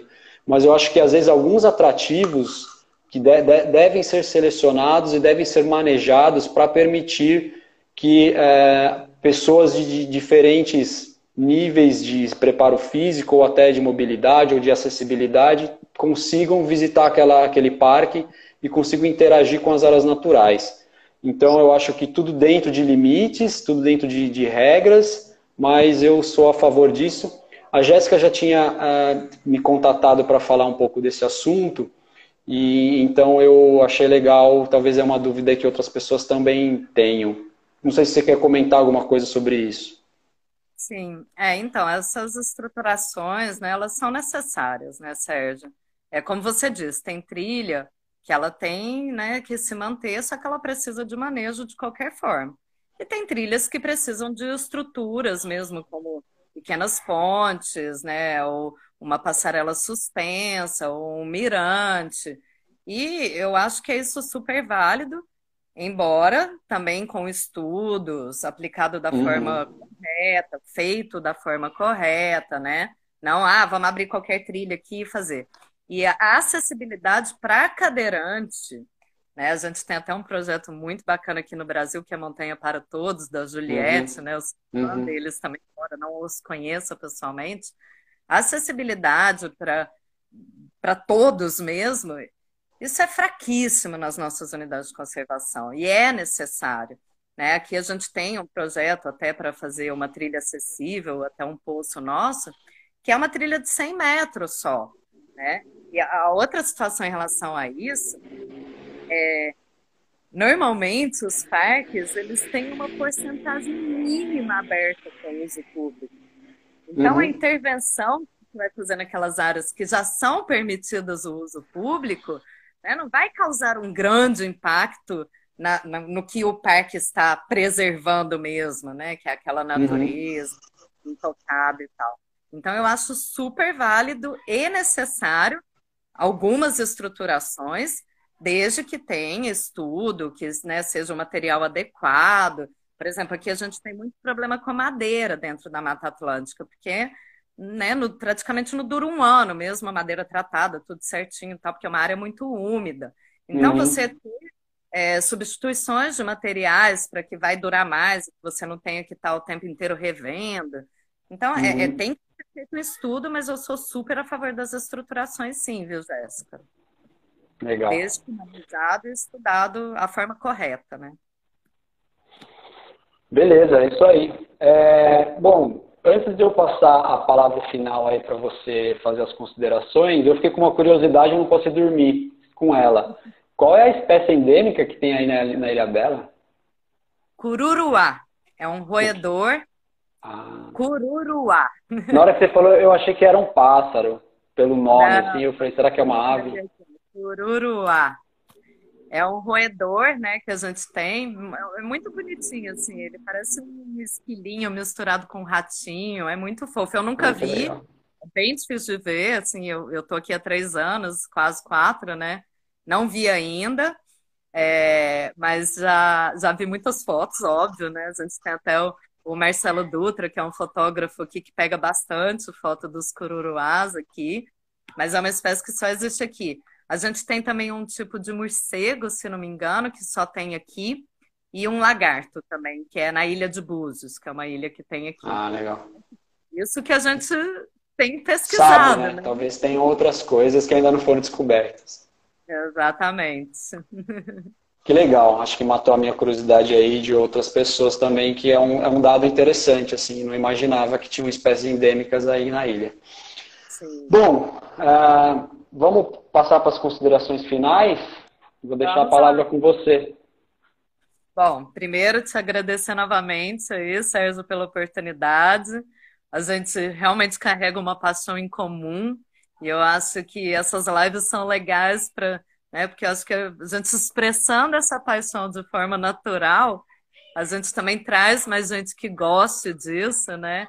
Então, essas lives também servem um pouco para isso. É, para mim foi uma novidade fazer essa live, né?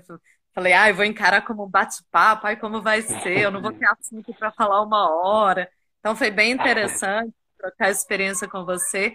Infelizmente, gente, eu, como eu falei demais, eu não consegui acompanhar os comentários. Peço desculpa aí para o pessoal que está assistindo, mas agora eu vou ler todos. Quem tiver alguma dúvida também pode me chamar aí no privado, não tem problema, eu respondo. Eu, né, quem quiser também trocar experiência contar alguma coisa, me chama aí também, que eu gosto de saber. Né? E acho que é isso, né? Eu, acho que eu consegui resumir bem os 15 anos da minha vida, mas que eu queria contar mesmo era é, essa paixão por unidades de conservação, né, que eu acho que não vai morrer nunca, e quero levar isso cada vez mais na minha vida e poder passar isso para os outros também.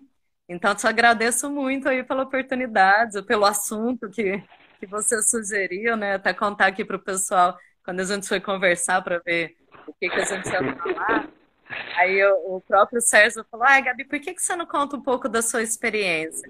Eu falei: nossa, mas não vai ficar muito pessoal, né? O pessoal vai achar chato eu falando da minha vida, né?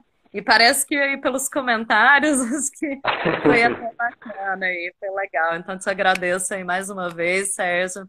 É, acho o seu projeto muito, eu ia falar um palavrão, mas né, não podemos, mas ah, muito pode. maravilhoso. Aqui não tem censura. Incrível mesmo. Eu acho que é por aí, né? Eu já até cheguei a comentar com você, é, até quando você criou o Instagram, eu cheguei a falar, nossa, mas eu tinha muita vontade de fazer um programa com linguagem fácil, e minha intenção era passar, tipo, na Globo no horário nobre, que era para quem realmente não tem conhecimento poder ver. Né? E a Globo, eu falo que estou né, divulgando, não podia falar também, mas eu falo que, infelizmente, está em tudo quanto é buraco, né? Que onde eu ia nessas comunidades, essa porcaria pegava. Então eu falava que eu queria fazer um programa em horário nobre para realmente atingir esse pessoal que não tem né, muito acesso à internet, à informação. E eu acho que o seu, o seu projeto vem muito é, a calhar com isso, porque é uma linguagem muito fácil para qualquer pessoa que não entenda nada sobre parques possa passar a entender um pouquinho e gerar mesmo essa sementinha do pertencimento né, e do conhecer para conservar. Então, eu acho que é isso. Parabéns pelo projeto, mais uma vez. Eu sou sua fã de carteirinha. Assumida mesmo. Babo ovo, não tem problema, mas eu gosto muito mesmo. Lá, acho que faz três anos atrás que a gente teve esse primeiro contato, e desde então é, divulgo, é, acompanho e dou maior incentivo mesmo. Tem que continuar aí. Conte comigo. Que legal, que legal. Nossa, é, eu acho assim, primeiro, obrigado aí pelas palavras e Poxa, você, você deu uma aula aqui hoje, é, muita gente falando isso que estava sendo uma aula, que não estava sendo uma live, eu acho que foi mesmo. Muito conhecimento, mostrou, mostrou muita propriedade, realmente esses 15 anos aí de vivência, é, você aprendeu muito e também é, sabe se comunicar muito bem, passar suas ideias. Então, também agradecer demais esse convite, você ter aceito esse convite, ter feito a live aqui com a gente ter dividido um pouco da sua vida pessoal, que é, você mesmo fala, ah, mas é, muito, é coisa pessoal minha, será que as pessoas vão gostar? E na verdade é isso, né? É, eu falei assim, olha, esse conhecimento é seu, ninguém tasca, e você tem, pode escolher, você divide ele com, com as pessoas ou a gente guarda para nós. Eu, por muitos anos, também achava que ninguém ia ter interesse nas minhas histórias, nos meus conhecimentos, e hoje eu vejo cada vez mais que a gente guardar as histórias para a gente é um desperdício. Né? Então, todo mundo tem histórias, histórias boas, todo mundo tem alguma coisa que, que manja muito, que tem muito conhecimento, e o melhor que a gente pode fazer é compartilhar. É bom a gente se sente bem em compartilhar e a gente também vê que uh, a gente acaba ajudando também outras pessoas e acho que essa é a, é a, melhor parte, é uma grande troca, né? O compartilhar é uma grande troca. Então, mais uma vez, obrigado tanto pelo, pela, pelo seu compartilhamento, quanto, quanto você ter aceito o convite, quanto ah, o fato de você não ter nada isso de você ser, ser, ser, é, ser, fã. Na verdade, assim, se você é minha fã, eu sou também seu fã, porque todas as histórias que você contou aqui, de experiências que você já viveu, é, eu também é, sou um fã seu. Então, a gente está junto, né? Hashtag Unidos Cuidamos, conhecer para conservar e vamos em frente que é isso, a gente faz um trabalho de formiga, é, mas aos poucos eu vejo que a gente vai cada vez ampliando mais essa, essa rede e a gente vai também promovendo a, a mudança que a gente tanto deseja, né? A gente só ficar reclamando não adianta. Então a gente tem que dar a cara aqui, colocar a cara aqui no, no, na tela, dividir o que a gente sabe e participar junto com todo mundo. E é muito gostoso. Para mim tem sido um grande prazer trabalhar nesse projeto. Eu acho que o projeto ainda está pequenininho, né? A gente já fez alguma coisa, já estamos conseguindo mostrar alguma coisa, mas ainda é um projeto pequenininho. E a ideia é que a gente deixe esse projeto cada vez maior e não vai ser um projeto meu, vai ser um projeto nosso. Assim como as unidades de conservação são da sociedade, a ideia é que esse projeto seja um projeto de todo mundo, que a gente indique para os amigos, que a gente saiba onde consultar informação, e, e para mim é também um motivo de grande satisfação fazer isso, assim como você mostrou aqui hoje. É, é isso.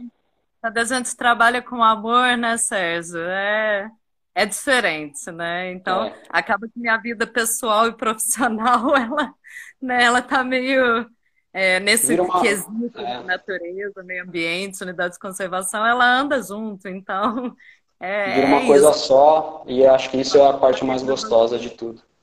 É, falei para o coração, né, o que é, o que foi minha trajetória aí em relação às unidades de conservação, mas é o que eu vivi e o que eu amo. Então, acho que é mais fácil de falar, de passar e também das pessoas gostarem. Que bom que o pessoal gostou aí, gente. Obrigada, hein?